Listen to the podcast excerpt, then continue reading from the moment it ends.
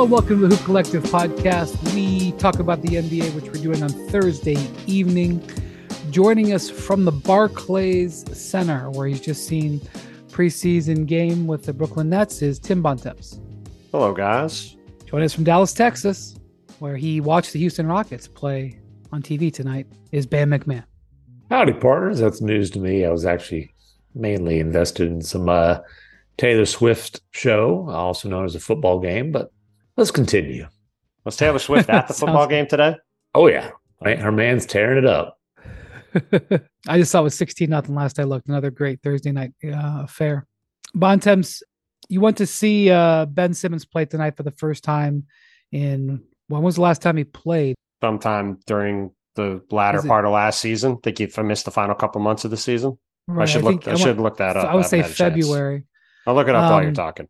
Yeah. So he he played his first uh, game uh, earlier this week um, in Las Vegas against the Lakers, and had some moments in that game. Had a hook shot over LeBron for a guy still dealing with back injury, etc. Moved okay. I know LeBron like hugged him and embraced him before the game, and I was watching, and he would go way under the screens, like almost exaggeratedly under the screens when he was on them maybe I'm just extrapolating there. I, you know, I don't know how LeBron was doing it, but it almost looked like he was like, all right, Ben, let's see. But it was a positive first step.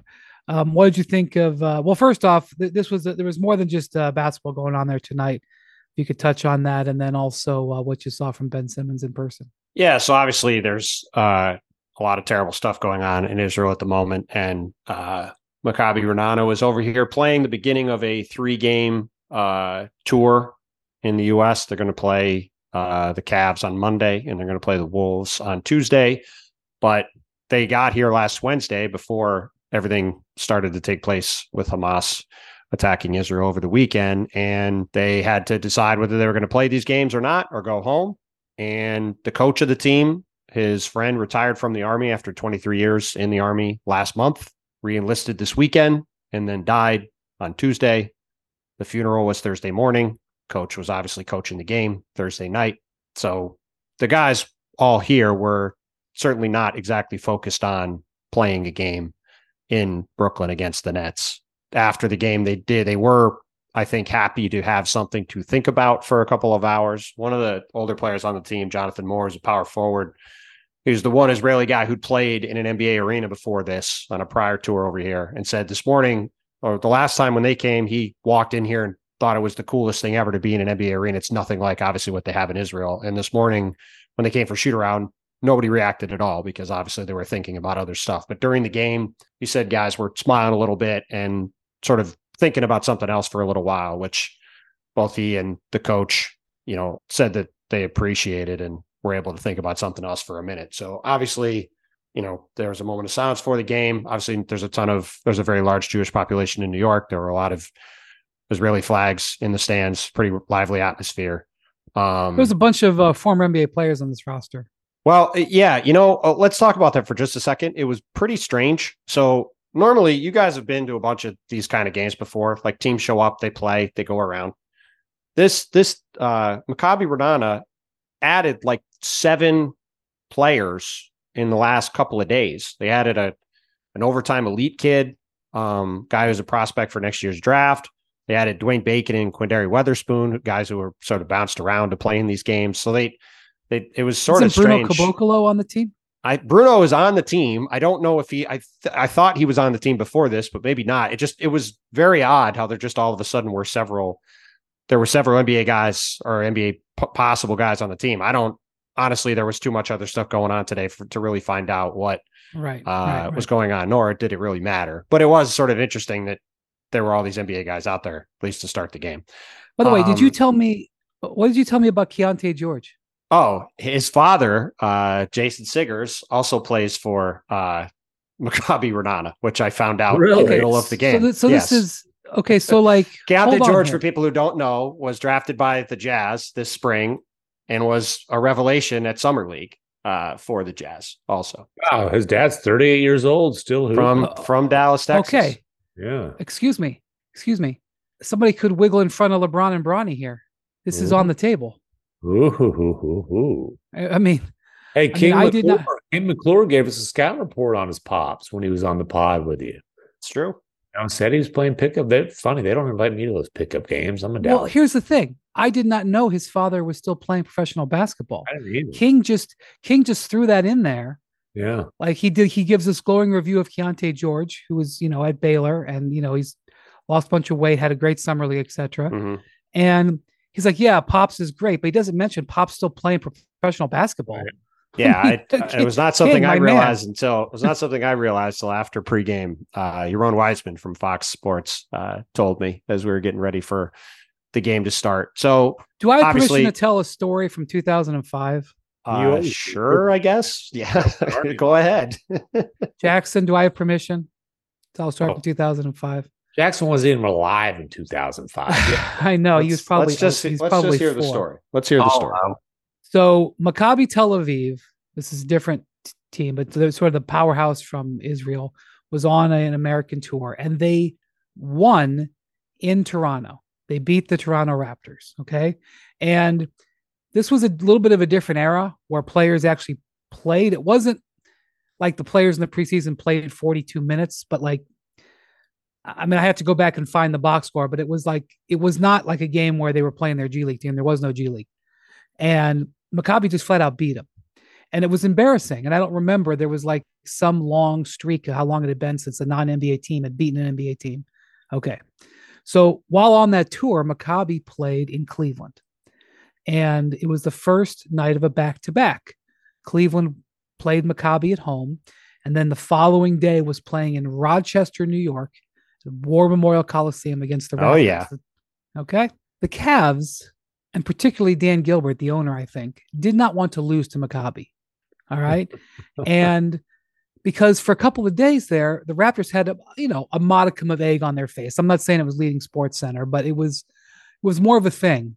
Yeah, people Uh, notice when that happens for sure. Right. They definitely were a little embarrassed. Okay.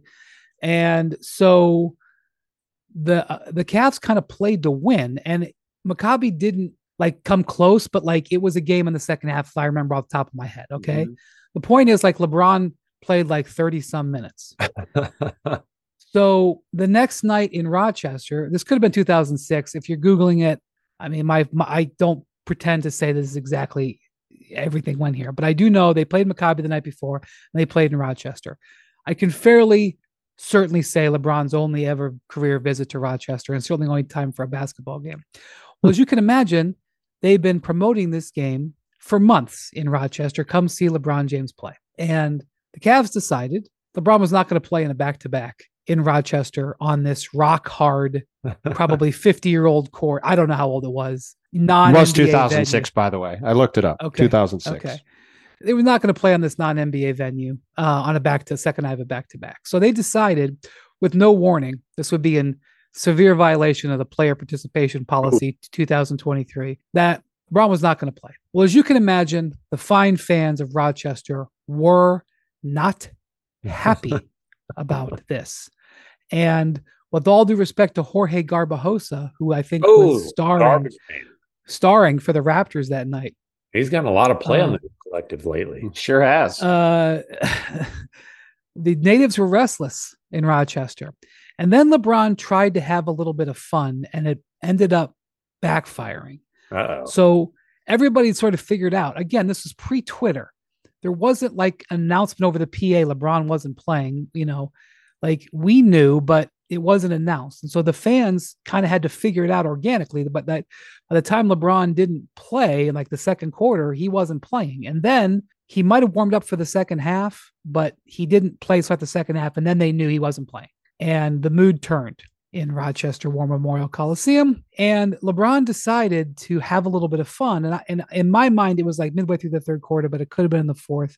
And at one point, he he, he was in his uniform, and he got up and pretended like he was going to run to the scorer's table, like took like three steps, and then turned around, having a joke. Nobody thought it was funny. Okay, and I elected to make a quick departure from that arena that night. Um, nothing happened, but it was one of those situations where you know not good. And because I, I, I, you know, and maybe I think Mike Brown was a coach then. Maybe he would testify that they would always plan up. But I mean, LeBron played back to backs back yeah. then. But I honestly think it was because they didn't want to lose to Maccabi Tel Aviv, so they overplayed him to guarantee that win, and then he didn't play in Rochester. So that's you know, my. I might have been. I might have been at the last game that a European team won over here, uh, which was at this arena uh, eight years ago when Fenerbahce beat Brooklyn, led by uh, Pod friend and finals guest Bogdan Bogdanovich.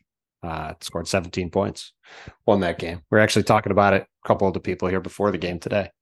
Um, Serbian silver medalist. All right. Anyway, right. Ben Simmons, MacMahon. I mean, yeah. Uh, sorry. So obviously, there was a lot of other emotions and stuff going on here today besides the Nets and Maccabi Ra'anana playing. But Ben Simmons did play again. Had a decent line. Finished with six points, six rebounds, nine assists, and a steal in 22 minutes. And look, I think obviously I'll be much more curious to see what he looks like on Monday against Philly here in Brooklyn. Maybe James Harden will play. That would certainly be fun if we see Who's James that? Harden against Ben Simmons. uh, but even if it's just Ben Simmons against Tyrese Maxey and Joel Embiid, that would be pretty interesting. And you know, I, I think given where Ben has been the past couple of years, I think seeing him on the court playing making some plays is a pretty good, tangible step forward for him. I, I'm not going to sit here and say that we're going to see all star level Ben Simmons return, but if he can run the offense for these guys and set up some threes and get into the paint and make some defensive plays, that's a big step forward from playing 42 games and being a complete non factor, which he was last year. So between the Laker game and today, I think you know, I don't know if Ben's going to quite live up to the talk he mm-hmm. had this summer with Mark Spears and get back to being an all star and that kind of stuff. But he looks like an NBA player again, which, you know, I was not sure we were going to see, and I was glad to see. Yeah. And I, I actually watched a little bit of this just because I wanted to check out Ben Simmons. And, uh, you know, he made plays like he had nine assists. And I, I was watching the second quarter when he had three or four assists and a little stretch there. And, uh, hit he actually hit a little nice little one legger, kind of a turnaround fadeaway. Like, oh, okay, that's interesting.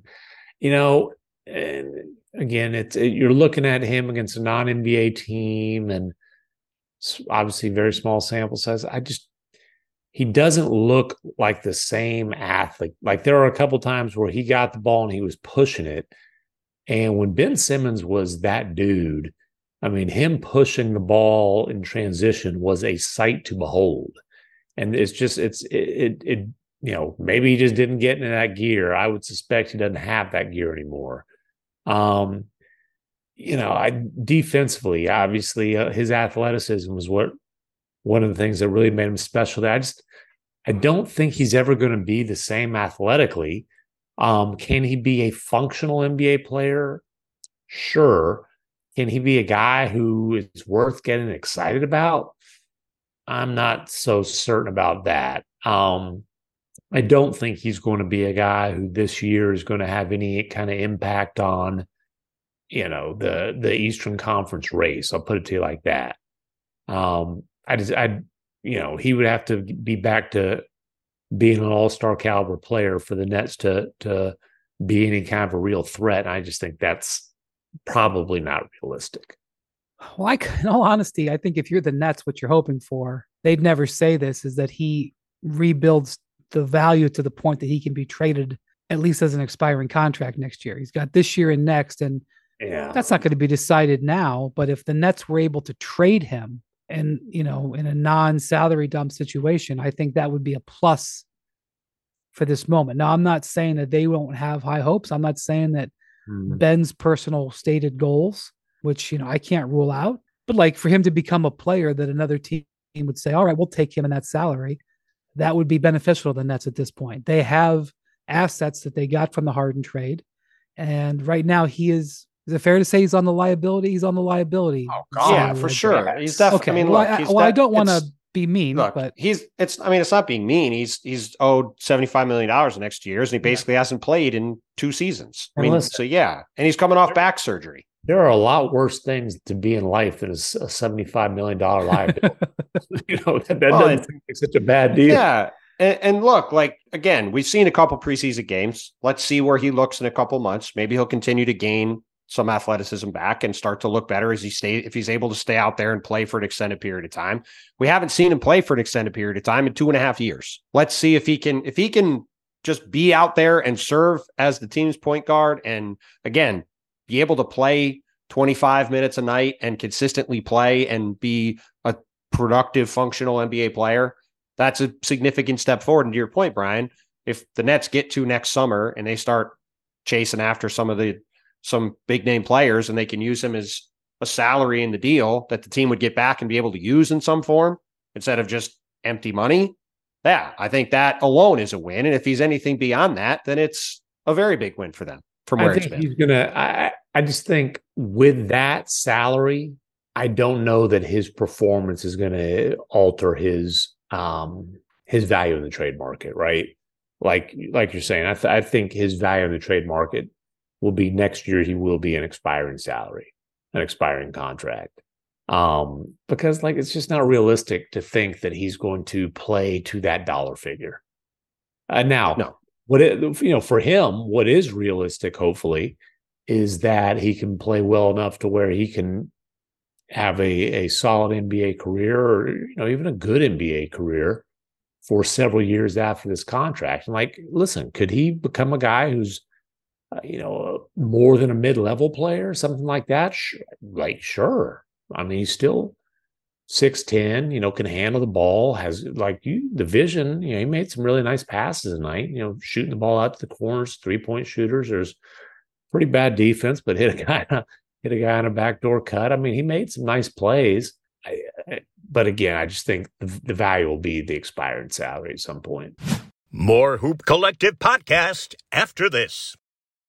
You can now stream the most MLB games on DirecTV without a satellite dish. Yes, catch the clutch hits, strikeouts, grand salamis, web gems with nothing on your roof. So, who's ever up there, whether it's the roofers, Santa, birds, old timey chimney sweeps, moody teenagers, thrill seeking raccoons, you name it, they won't find a satellite dish. But you will find your MLB games on DirecTV. That means DirecTV is your home for baseball this season. Root, root, root with nothing on your roof. Yes, stream your team. Call 1 800 DirecTV or visit directv.com. Sign up today. Claim based on total games carried on sports networks. Sports availability varies by zip code and requires choice package. If only starting your fitness journey was as easy as starting this podcast. The truth is, all the lift big, get big, and Beachbody ready in three weeks pressure stops most of us from even starting.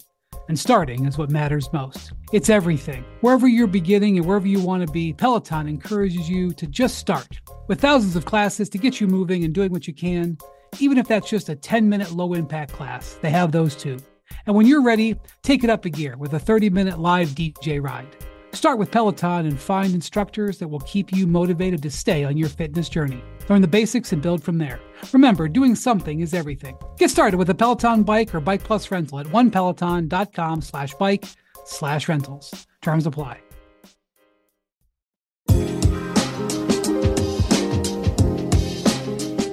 All right. Well, speaking of guys with huge salaries who are just um, coming back from long absences, Zion Williamson played his second preseason game tonight.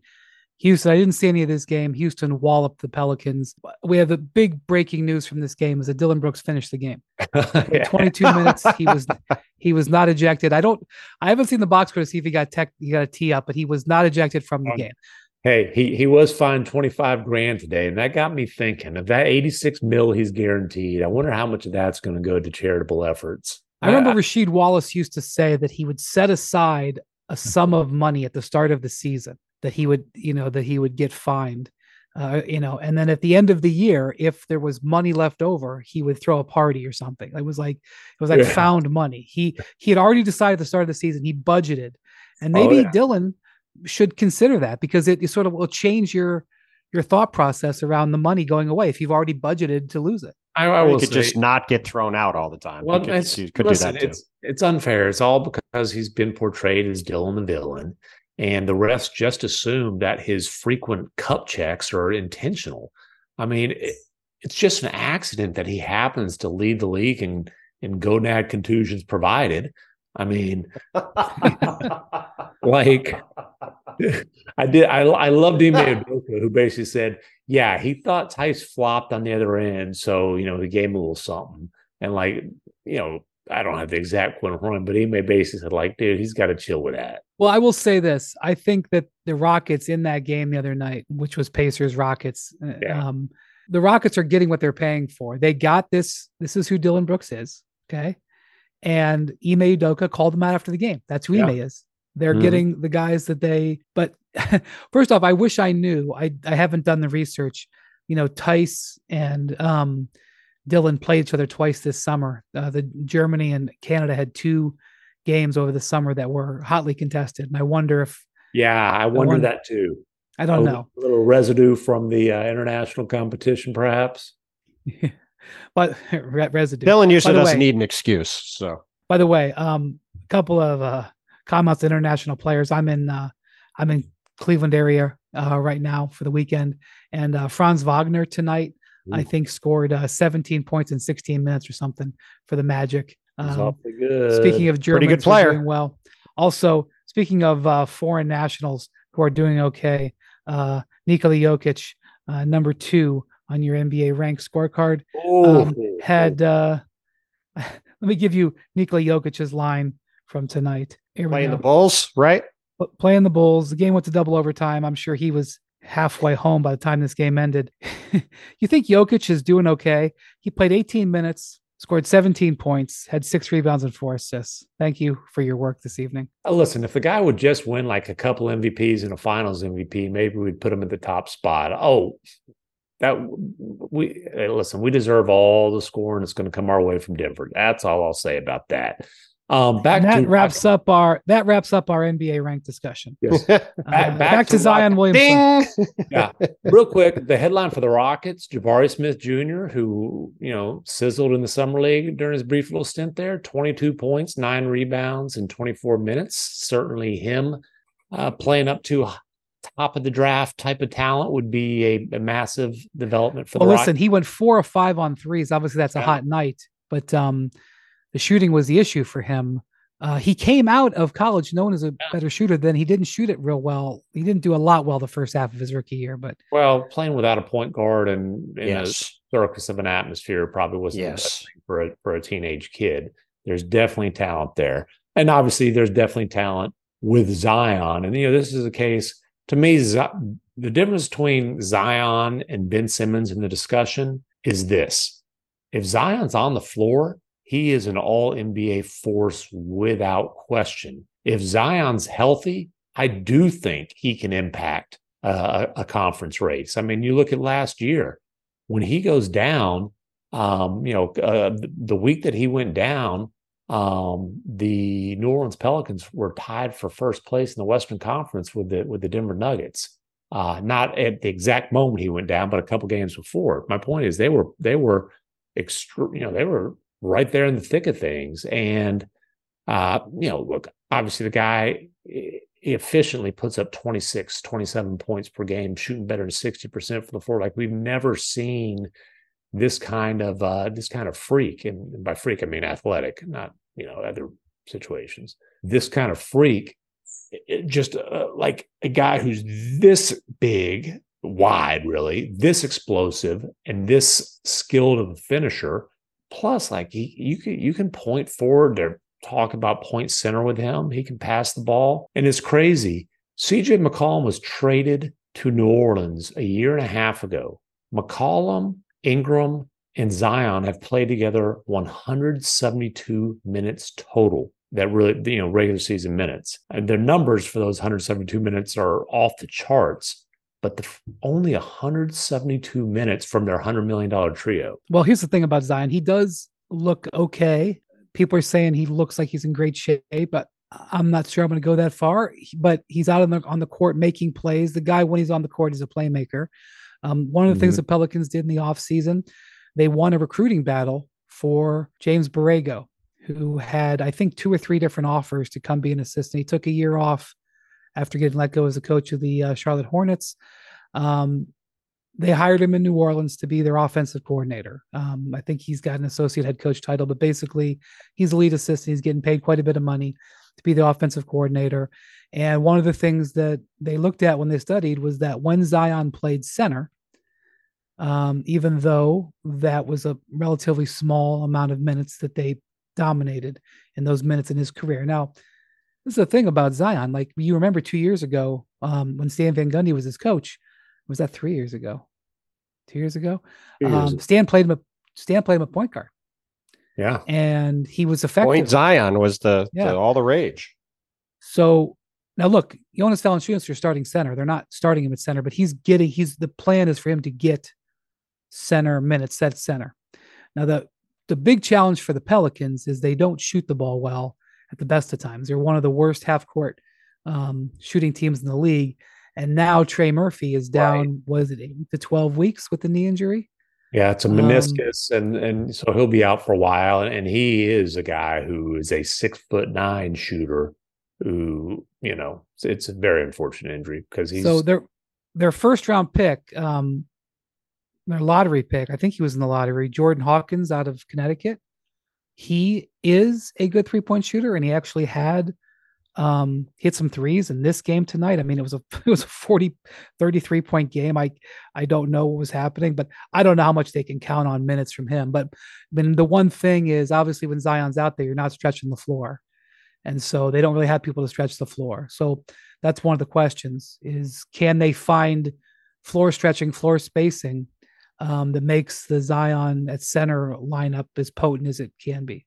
I mean, when when Murphy's back, if he can get back healthy, I think if you're throwing out Murphy, Ingram, CJ McCollum, and then you know we can talk about who else is out there. Like, oh, there's well, Herb sh- Jones is not a shooter, and No. Zion's not a shooter. well, and, that, And, and, Valanciunas, Valanciunas isn't a shooter. So three of their five best players can't shoot. and, and then it gets tough because if Zion's playing center, unless you're just going to lean all offense, like probably have to have Herb Jones out there to help out on the defensive end to Right. to, to try to clean up as many messes as possible. So yeah, that that's interesting. I just, uh, you know, it's crazy how little Zion has played in his career, and you can't count on him playing a lot because you know I just think physics are working against him with that body. He they say he's worked harder than he ever has before uh, during the off season. Hopefully that uh, that allows him to hold up because if he plays sixty plus games, and you know Ingram's also had durability issues. If those guys can stay relatively healthy, the Pelicans can can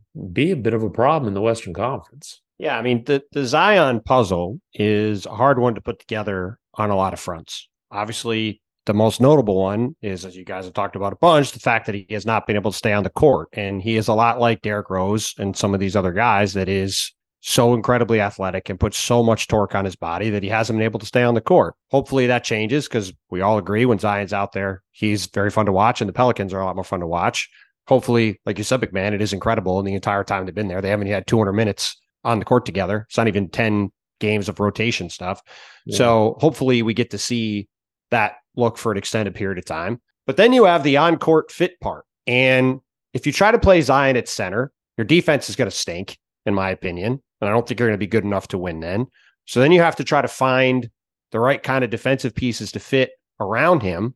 And if you have him out there with Brandon Ingram and you have him out there with CJ McCollum, all of a sudden then it gets very hard to build a functioning defense. That's why Trey Murphy is such an important piece for them because he's a guy that can really be a true two way threat for them on the wing, both in terms of his shooting, which they don't have a lot of, and the ability to guard at the other end. Like they play Herb Jones, terrific defensive player, not a great shooter. Jonas Valanciunas, excellent interior scorer, but is a bit of an awkward fit yeah. inside with Zion, and he's not a great defensive player either. So it, they have a lot of stuff to sort out. And I mean, a couple weeks ago, we talked about the Thunder losing last year with Chet Holmgren and having to figure out how everything fits.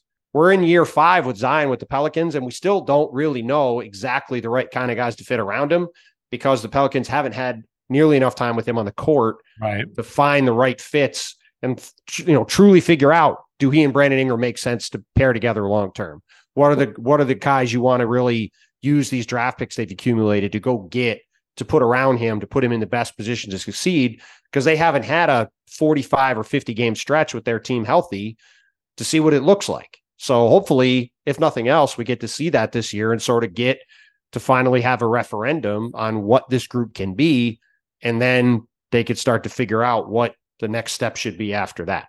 Yeah, as far as the Zion center idea, I, I would think they're saying, "Hey, this is kind of our change up uh, that you know something you're trying to throw out there against second units. Like you're not trying to. I'd maybe they're thinking they close games with that. I'd be surprised. I think Larry Nance Jr. Is, you know when they've been He's another guy that can never stay on the court too, as good as he Right, is, a right. really good player. Right. I, I would think he's probably closing games uh, as he was last year when he was healthy. But listen, th- there's some star power on that roster. If, if Zion's healthy, they're you know that's that's big time star power, and they do have a lot of pieces. They've got a lot of pieces, and they've got assets.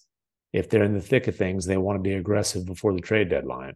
CJ McCollum had a really great shooting game tonight, and you know he played last year with a um, with that wrist injury all you know for a mo- for a big chunk of the season. So injury news, at least on that front, is um, is good. And and I'll say this about Zion: when the guy steps on the court, he starts making plays.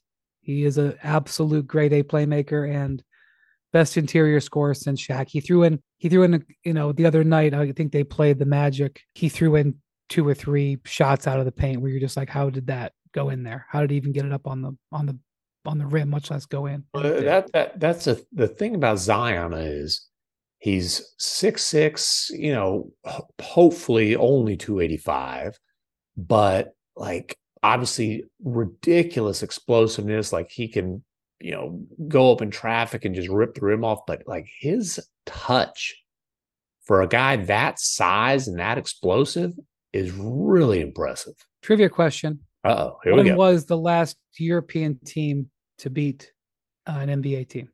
Uh, I'm guessing it wasn't week- Fener. I guessing I'm guessing it wasn't Fenerbahce to Real uh, beat the Madrid Nets. over the Mavericks last week, or was that earlier? Yeah, this this this week. He did say, "I'll give Bontemps." He said, "On in America," okay, all right. and I actually just- looked up. I Real just- Madrid also beat. Um, they also beat OKC, but that was in Seville.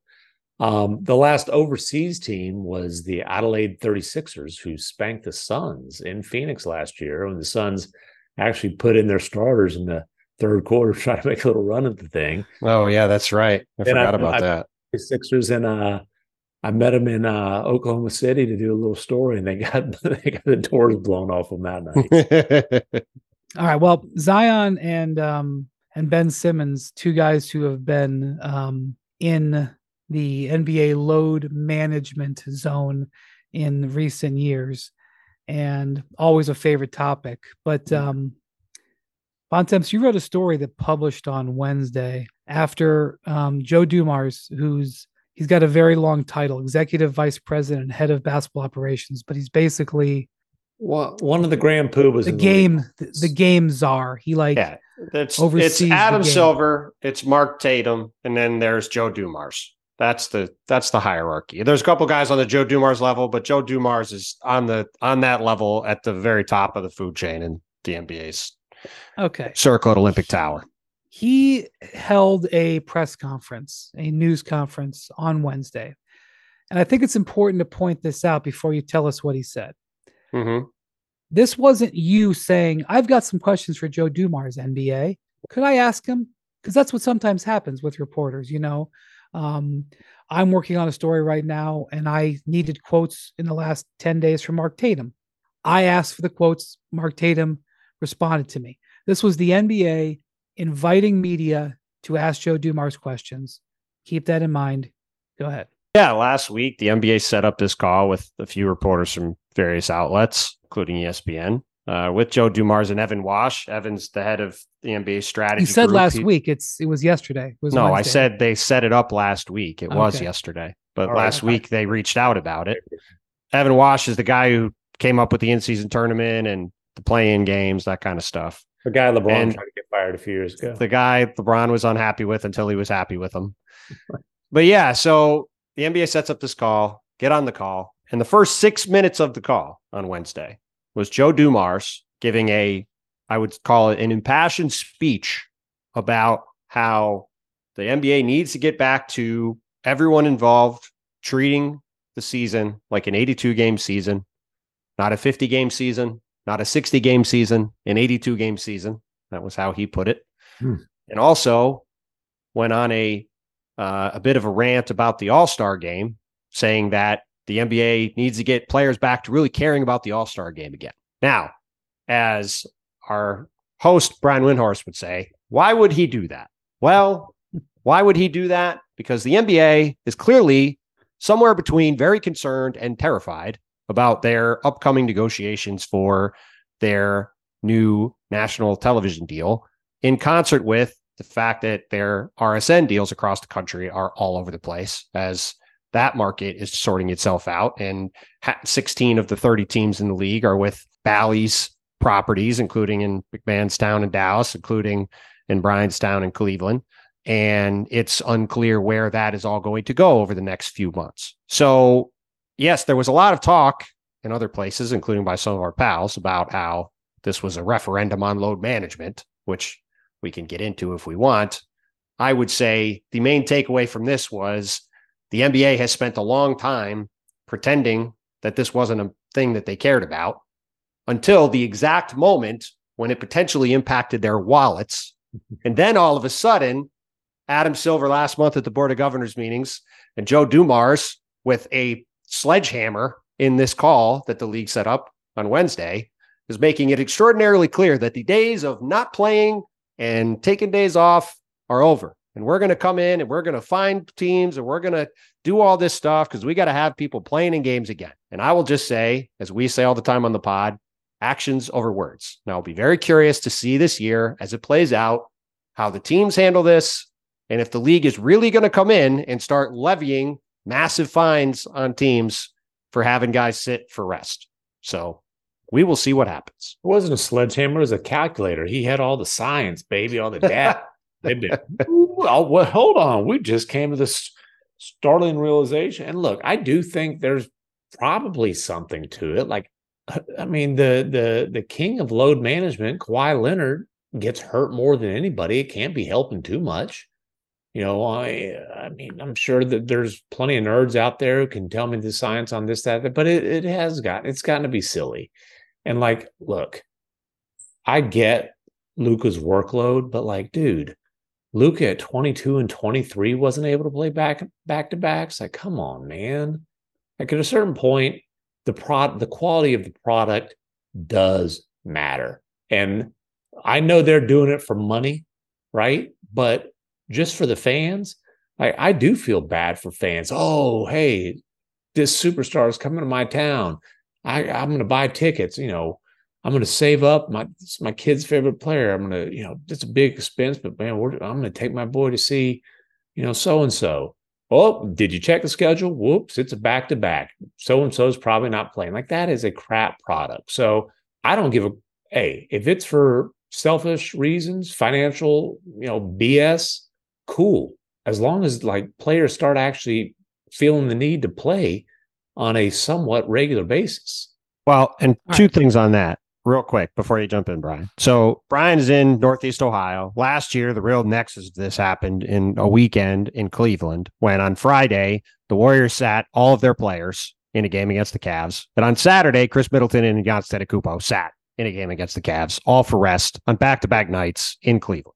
And by the way, I don't. I think Luke has missed two straight uh, games in Cleveland. You know, annual trips to right. Cleveland. It happens. Kyrie, Kyrie loves Kyrie, Kyrie loves skipping games. Yeah, he's, he's, played twice in, since yeah. 2016 or whatever. And one of them was the game. One of them was the game Gordon Hayward got hurt in. Um, I again, like the reasons are pretty transparent that the league suddenly cares so much about this. But the simple fact is, it had gotten way, way, way out. Yeah, wasn't it Slovenian Heritage Night Slovenia, last year? Yeah. No, no, no. That was uh, that was actually in Dallas. But like I said, in in Cleveland it is the biggest Slovenian population in the U.S. So it's always maybe right. it was Slovenian pop, uh, Heritage Night there. They they had I love uh, Slovenia night in Dallas when they tanked against the Bulls. yes, that was the one Brian was thinking of.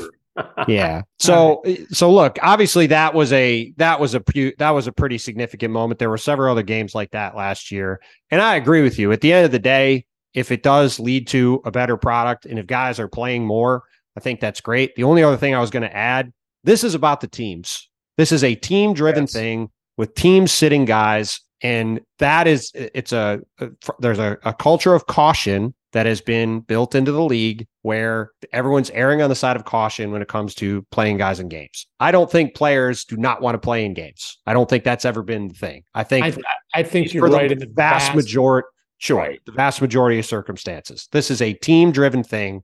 And so if the NBA is going to change this again, we will see what they do with the fines and how this stuff goes. But it it is a team, it's a team created problem, and it's Mhm. going to have to be a team created solution to fix it. Well, the NBA's co- tried co- to do their part by obviously lightening up on back to backs and four and five and all that kind of stuff. It's you know, if you play 82, it's never going to be perfect.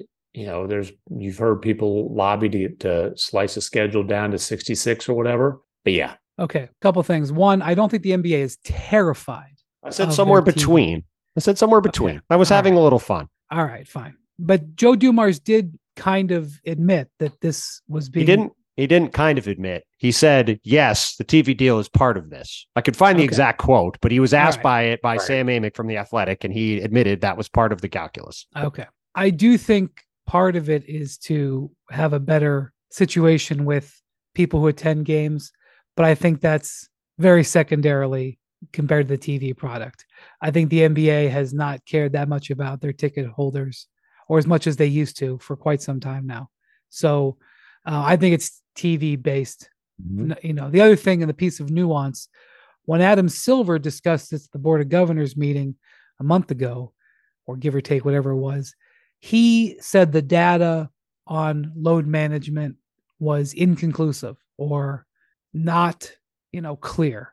Joe dumars said the data shows it doesn't work Listen, I- those- and- those Yeah. it ain't been any load management by the scientists. They've been working hard since, since Adam Silver's press conference. Again, I know I know this has been I know this has been taken certain ways by other places. I- I think Joe Dumars was saying the same thing as Adam Silver, which is that my- you can't you can't guarantee guys are going to play more by resting them. I think was Okay. what both they were saying.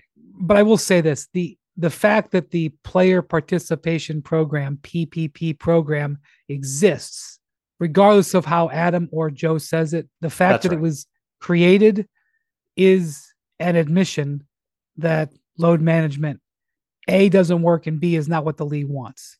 yeah. And, and the other thing is, shortly after, right, shortly after they announced it, there was like a bunch of people looked at the policy and said, "Here's seven different ways that teams can still get around it." Yeah, like Kawhi is going to be exempt from it basically because Right. of pre-existing injury history. Right. So Which, the look, we're not saying we're nobody is saying like if a guy is at serious risk and it's obvious because uh you know of legitimate injuries or he's coming back off surgery like no one's saying be irresponsible it's just like dude the, the erring on the side of caution has gone way too far Yep. that it's an entertainment business because for years as the as the teams push the envelope and players but mostly teams push the envelope more and more and more there was no pushback yeah Nope. Not one bit. so and part So of it now now they're- there's so many nerds in the media well this No, is not about nerds in the media. No, media. there's This a is- lot of nerds in the media that were waving their pom poms for freaking load management. Yes, sir. that that okay i would say two things are true yes that is true it's also not why teams were doing it no, that's- that's all. that's why there wasn't pushback because of nerds were no there wasn't you know, no there were there wasn't protectors and pom poms. It's a there wasn't there wasn't pushback Now we because got the com- Thank God. We got to get to the bottom of something. Where's the fine money going? Because I got a solution here. Where's the fine money going? i don't it's going where the No rest of the ever fine money is going i'm assuming one ever what what says- is your solution Give it to the damn fans. Here's the deal. The team gets fined.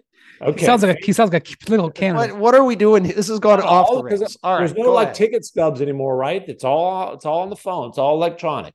So put that money right back in the fans' phones. Damn it, put it on the blockchain divvy it up, divvy it up. Put it in the top shot. One of Brian's other one of the other things Brian's discovered, Hey, like either Chet and Victor give 'em both. like a voucher for the concession stands or, or another ticket or a discount. Come on, baby.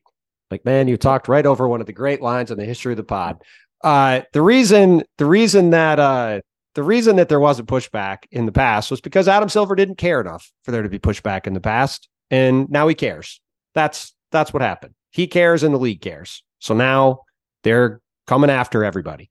So again, we will see what their actions are. Their words have certainly been interesting for the last month, but we'll see starting on the 24th. Well, Joe if they're actually going to follow through on it. Joe Dumars is the leading edge on NBA fines. He's obviously there's certain fines that end up on Adam Silver's desk or Mark Tatum's desk, but Joe Dumars is the guy that basically is going to decide the way fines go. And it's a large part of his job is to is to divvy, yeah. divvy out punishment. And so, if he's talking tough in October, we'll see. Because you know, there's also the concept that one of the things that people said was these teams could just take the fines.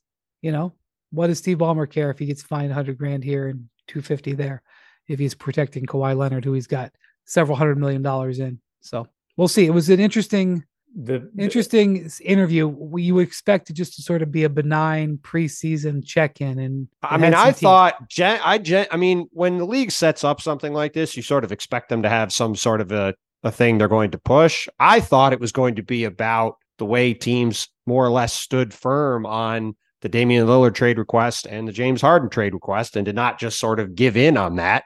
That's the kind of thing the league usually kind of puffs its chest out about. And so I thought it would be about that in the in-season tournament, and instead, it was very clear right from the jump this was going to be about, yeah. you know, we're getting the league back to where it was when Joe Dumars was a player. And look, if this leads to guys all playing more games, that would be great.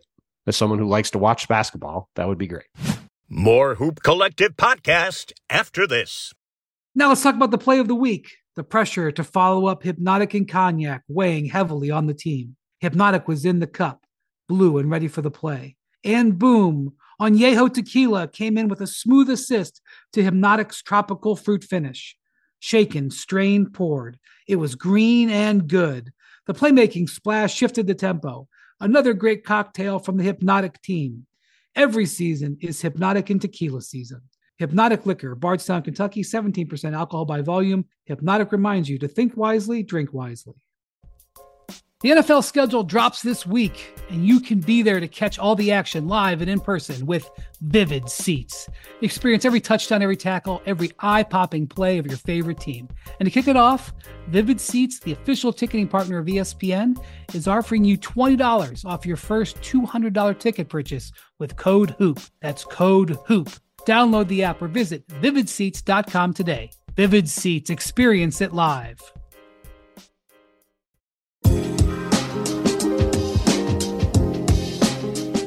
All right, one guy who's played two games in his NBA career, not even official games, two preseason games.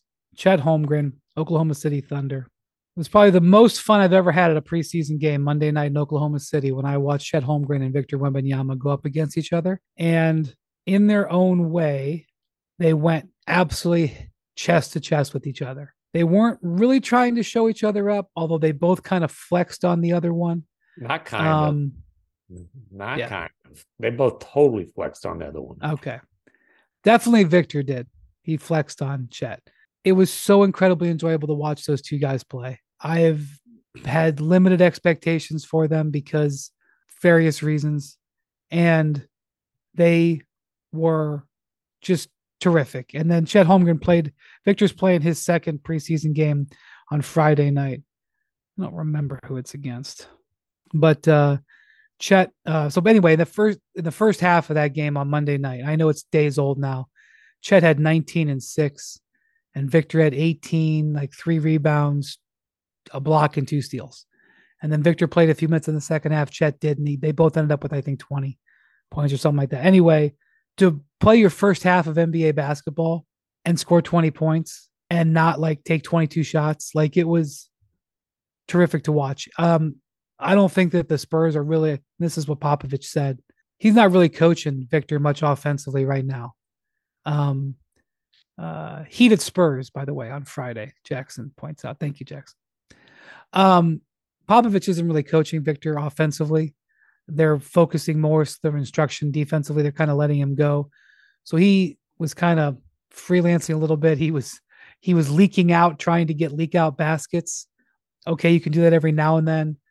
My guess is they may want him to defensive rebound a little bit. That may be something that they'd like to see.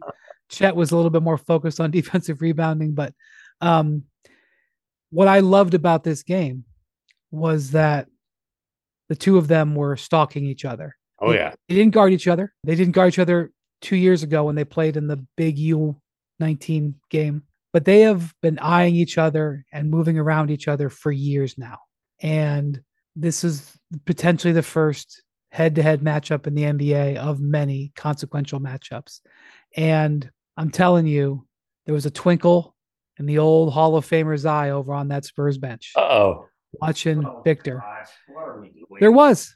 Hey, Popovich was in a he- he- he great was mood. twinkling, baby. There was a twinkle. There was Popovich- a twinkle in your eye watching your discoveries damn right. play each other. I- This don't say discoveries, like, but I will say this: I've been with Popovich a lot of times when he's been in no mood. He was in a great mood, Oh, Monday. uh, dude. and Some of the things Victor does, like the guy is seven foot whatever, drives, spin move, and then freaking a lefty scoop up off the glass in traffic. Are you kidding me? We've never seen anybody that size do something like that. How about it, one of the uh the transition dunks he had was after he was guarding at the top of the arc and he helps on a drive. This man had a foot that was about a foot inside the three point arc. The other foot was like a few inches above the free throw line. Swiped, knocked the ball loose. Three seconds later, he, he he's dunking it on the other end. Like he does things we've not seen before on a basketball court. And honestly, what's crazy, I was more impressed with Chet in that game. And by the way, Chet Chet tonight the the Thunder played in Montreal. It was really a showcase homecoming for Lu Dort, and he had 24 points. He had a great game, but Chet in Montreal tonight, 21 minutes, 16 points, three blocks, a steal, Wow. four rebounds. He wasn't as efficient shooting the ball. He was four of 11, but got to the line seven times, made all seven. He's a And prospect because he is going to be an elite rim protector. And like if you know, when I was talking to people in summer league around the league, coaches and scouts and whatnot, the thing you heard was like he's going to be an impact defender right away. Don't expect too much offensively. He's interesting offensively. You know, he's a seven foot floor spacer who I don't want to see him dribbling too much, but he can definitely a- a- attack closeouts and, and make some things happen. You know, whether it's the right. I think he's a right more situation. prof. I think he's a more proficient ball handler than Victor. In fact, when they do start agree. coaching Victor on offense, they're going to have to tell Victor to stop dribbling because maybe he'll get there. Um, and certainly he did a lot in Europe last year, but his handle is not ready. for- I think they for- both need to be in, on a half court, three dribble max. Well, th- this goes back to Victor's press conference here in New York in June before the draft when he said, quote, no one's ever going to stop me from dribbling the ball up the court and shooting a three. This is going to be, I think, the very interesting push and pull coaching Victor and having Victor as, you know, the Victor project as it unfolds. Victor wants to be a shooting guard. He wants to float around the perimeter and shoot threes and come off screens and leak out and that that's what he wants to do. He doesn't really want to play. I. I would. I disagree with that. He will post. He posted quite a bit in France. yeah, th- uh, He yeah. posted He, four or five times. yes, he And they're putting small. They're putting smaller guys on him. I was Yes. going to He's- say he'll and- and post. He'll take him down there. I yes. I I like playing him with Zach Collins right now. Um, oh yeah. I like I no. like the- Zach Collins as a player if he can stay healthy. He's been a, a nice find from for the, not fine, but a nice reclamation project for the Spurs. Like he was you know, Totally. before he had the injury problems, he was a really good player in Portland. But I I do like being able to play Victor at the four. And you know, because like, look, if you want to if you want to put the five on him, then he's going to have the advantage in terms of quickness and all that kind of thing. But if you want to put like fours on him, he will go down there and basically stick his hand up. MacMahon. "Shoot over, uh, we'll see what happens with the Heat. The Thunder had twos and threes on him. yeah, I yeah. I think that's going to be the norm. It's a lot Mark- like no. Go ahead. Sorry. Mark Daigneault was like, well, look, we didn't game plan for him. Okay, whatever. They didn't just say go out there pick a man, guys. They put right. they, they, they put you know, they put wings on him. Yeah, And Jalen so- Well, they were they were only playing wings with Chet to be at least to be fair to them. They put basically their true. biggest wing on him. But look, I think you know you spent your whole basketball life at basically MacMahon watching Dirk, right? And at the beginning of Dirk's career in particular, he was often he was playing a three a lot. and yeah. He was guarded by wings a lot. And I think early on, especially, I think Victor's definitely going to be guarded by wings a lot. And, you know, he, and look, the thing I liked the most about his game was when he would rush down because he's so fast and get these early seals right at the uh-huh. basket. And you could just fling the ball down to him. Like he could get maybe eight baskets a game if he just hustles down, seals, catches, and lays it in because he's so big. Like you could throw it 50 feet and he could just just throw it it out of the air. Yeah. So like I that's what I I just want to see him do more of that. Like obviously he's in, he's an incredible talent. You mentioned that that one play when he drove and spun in the lane and flipped it up. Like I went back and replayed that twice. Like that was ridiculous. He had another play where Jalen Williams got by him and got to the Oh. rim and wasn't ready for him. Like he just sort of laid it up thinking he had an easy bucket. And Victor came in and swatted it away. Very Yeah, impressive memo, play. Memo to NBA players: if you get a step on Vic, you better dunk. Better dunk it. You don't want to lay it up with him anywhere near the play. Maybe the most interesting thing of this whole preseason for any team so far, though, is Chet Holmgren is playing exclusively basically at center. And I did not think the Thunder were going to do that. And they are running with their their five. They started their five guys today: Dort, Giddey, Shai, Jalen Williams, and Chet. And if Chet can hold up at center and can be an impact defender at the rim and stay on the court, all of a sudden, right away, the Thunder their ceiling starts to shoot up even more than it already was because that opens up a ton of stuff for them. So the Thunder, one of the things that they absolutely lacked last year was any sort of offensive presence at the rim. I mean, Um, offensive or defensive, you could argue. Yeah, Yeah. And so in the first half of this game, Jalen Williams ran a lob play to Holmgren, who uh, the best I can way I can describe it, he spiked it through the Yeah. rim because he was so high above the rim that he just like just threw the ball straight down. And you know, they they had like like a dozen or, or so lob dunks all of last season, the whole team. Yeah. And and you know, two things about this. One, after the game, Chet said they've been working on those plays so hard in practice, and you know they mess them up a lot. And so for them to actually get the first opportunity in a game to do it and then actually execute it perfectly was really rewarding.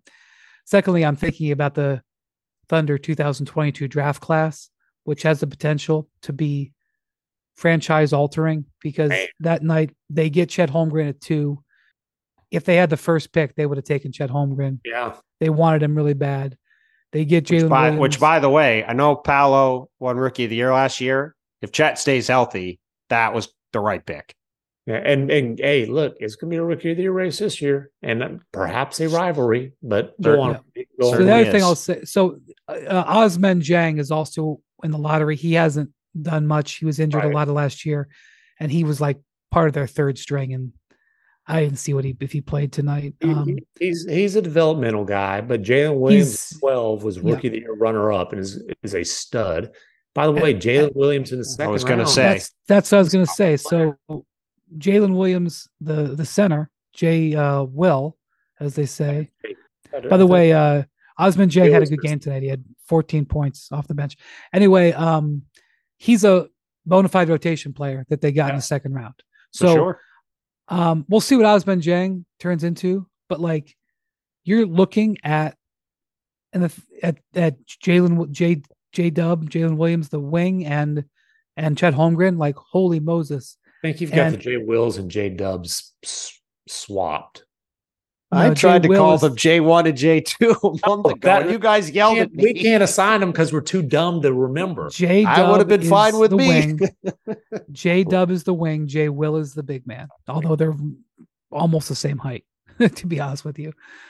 And if you want a mnemonic device to remember, you know what a mnemonic device is? Oh, yeah, you're right. I'm wrong. My bad.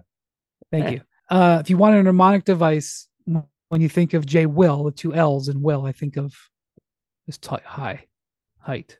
Even though go again, he's not that much bigger than the other Jalen. But one more thing before I go. The thing that gets me excited about Holmgren and Victor, is that they are You both discovered them. Are you crazy? They are both extremely competitive. Yes. Want to kill, Each other too. and they want and and they and they do it. They're not petty yet. Oh. I would. No, I'm but- not sure I'd go that far. There was there was a little bit of pettiness on the old socials. We should have MacMahon weigh in on that. He's the That one is in true. charge That, of petty that- on the I pod. forgot about the social. I forgot about I- that. You know what? I, There- I do take it back. There are petty take it- tendencies developing. Listen, they're both Nike guys. They're both Nike guys, which is a bit unfortunate because the last really petty rookie of the year race, remember, was Donovan Mitchell, Oh yes, Ben Simmons, Ben Simmons. rookie question mark Adidas hoodies and all that. So we won't get like this. The the the shoe companies won't get involved because they're both Nike guys. But there's there's pettiness. And listen, they both like they're don't confuse skinny and soft. Like one does not necessarily mean they're the other. Uh Chet in particular ain't soft. he's got Like, Mean no. Street. I, I'm I'm texting scouts around the league this week. And I'm I'm basically saying like, dude, like I'm pretty fired up about Chet. Like, am I too excited here?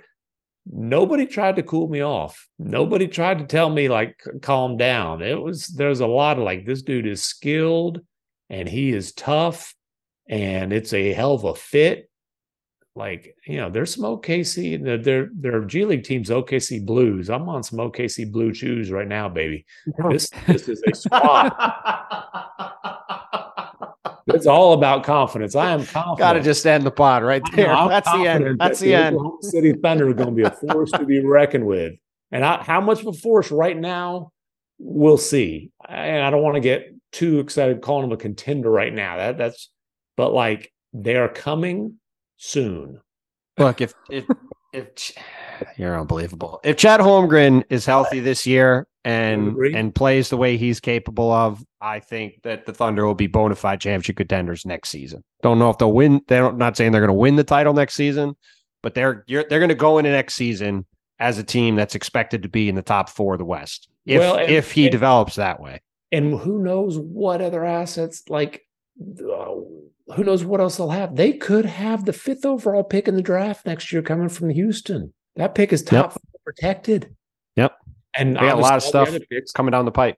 And Presti had one of his famous press conferences uh, before media day, and I think this thing, la- I think it just ended like a few minutes ago.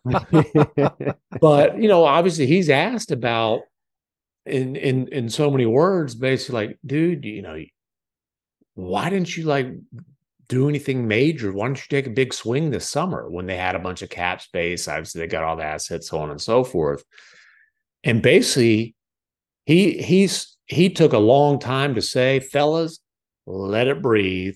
We want to see how this group fits together, and then we'll figure out what Right. we need to enhance that. They they have a one. They have a one. They have a one. I, I don't mean a point guard. I mean they've got a number one player. yeah, They might have a two and three already. We'll see. they might. They very well and I'll might. say and I'll say this about Sam Presti. He is known to sometimes give creative answers to dodge the question, and he's very eloquent. But don't say that Sam Presti is afraid to make a major swing. Remember, the man traded for Oh. Paul George. yeah, no, he ain't, he ain't scared. So so it's it's not it's not that he's you know petting his draft picks and saying, "Oh, I want to keep them." He'll he'll when he feels the need to do it, he'll do it. But well, he, yeah, I and look, he they they came into this they came into this season. They needed to have answers about what works. Like they needed to know, and they I mean they don't know off two preseason games, but like like I said before, to me, probably the single most important thing that's happened in the NBA this preseason is Chet Holmgren is playing center basically exclusively, and they're going with this lineup. Because Yeah. if that works and he can be a center full time for the Thunder, that gives them so many more options going Right. forward for what they can do. Because then it gives them the ability to have all those other guys on the court. It means they can have Chet play up and not have to play a center next to him. Like it just it opens up a ton of stuff. But Hmm. in July and August, they didn't know.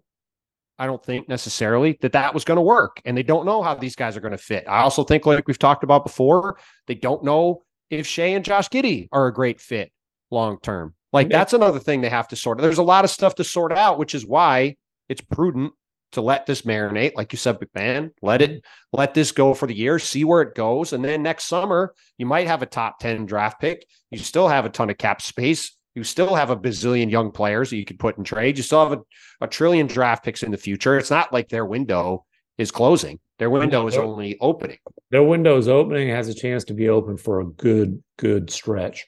And the thing about it, like they might not need, when to your point, they might have guys who can become, you know, the, the big three on a championship caliber team on a contender.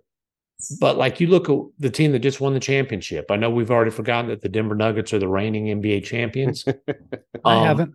As but like they they had two massive impact trades made over the last few years.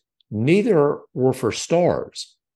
You know, Aaron Gordon has fit per like you know he had at one point was considered star potential. Honestly, last year I thought he could have been an all star, but he's he's not like the focal point of the offense. He's just a phenomenal fit in Denver. Kentavious Caldwell Pope is like you're you're perfect. I think quintessential. I don't know if I'm using that word correctly, but it sounds like a really good word. You're quintessential three and D role player. Did it, is that the correct use of that? I think it is. Uh, yeah, it's, I'll it look applies. it up later. It Somebody applies. It applies. It hey, applies. Last time I tried to get all vocab, I told you boys this. My whole facetious, the only word in the English language use all the vowels in order. Somebody uh-huh. pointed out that there's a word called abstemious, and it means you basically don't eat or drink too much like, well, how the hell am I supposed to know that word? Anyways, but my point is the Nuggets, is Windy frozen or is he just looking at me like I'm an idiot? he might be frozen. I think he is frozen. Oh man. I wish the well, people at home, I wish the people at home could experience what we're experiencing right now, which is Brian just blankly staring at the camera, going, My God, MacMahon really just did that. I'll wrap my point out by saying, like, maybe this thing maybe the, the, the pieces to get this thing to full blown contender status aren't stars, and they're guys who are just quality starters that are fits or quality starter. And hey, give me a year to figure it out. Here comes Windy. Here comes. Yeah, I mean, you know, look, it's uh Windy. It's a pretty good situation frozen? in Oklahoma City. I said, "Are you frozen? Or are you just looking at me like I'm an idiot?" um. All right. Well, with confidence, I say thank you for listening to the Hoop Collective podcast. Thank you to Bontemps. Thank you to Jackson. And as always, thank you to MacMahon. We'll talk to you soon. I'm glad Windy came back to wrap this up. He doesn't trust us to handle like the ins and outs and the smooth host type of stuff. No, it's because he's the he's the boss. We're just. Are you not going to give your sign off? No, I was just about to say it. gracias. He was winding up to it. Gracias y adios amigos.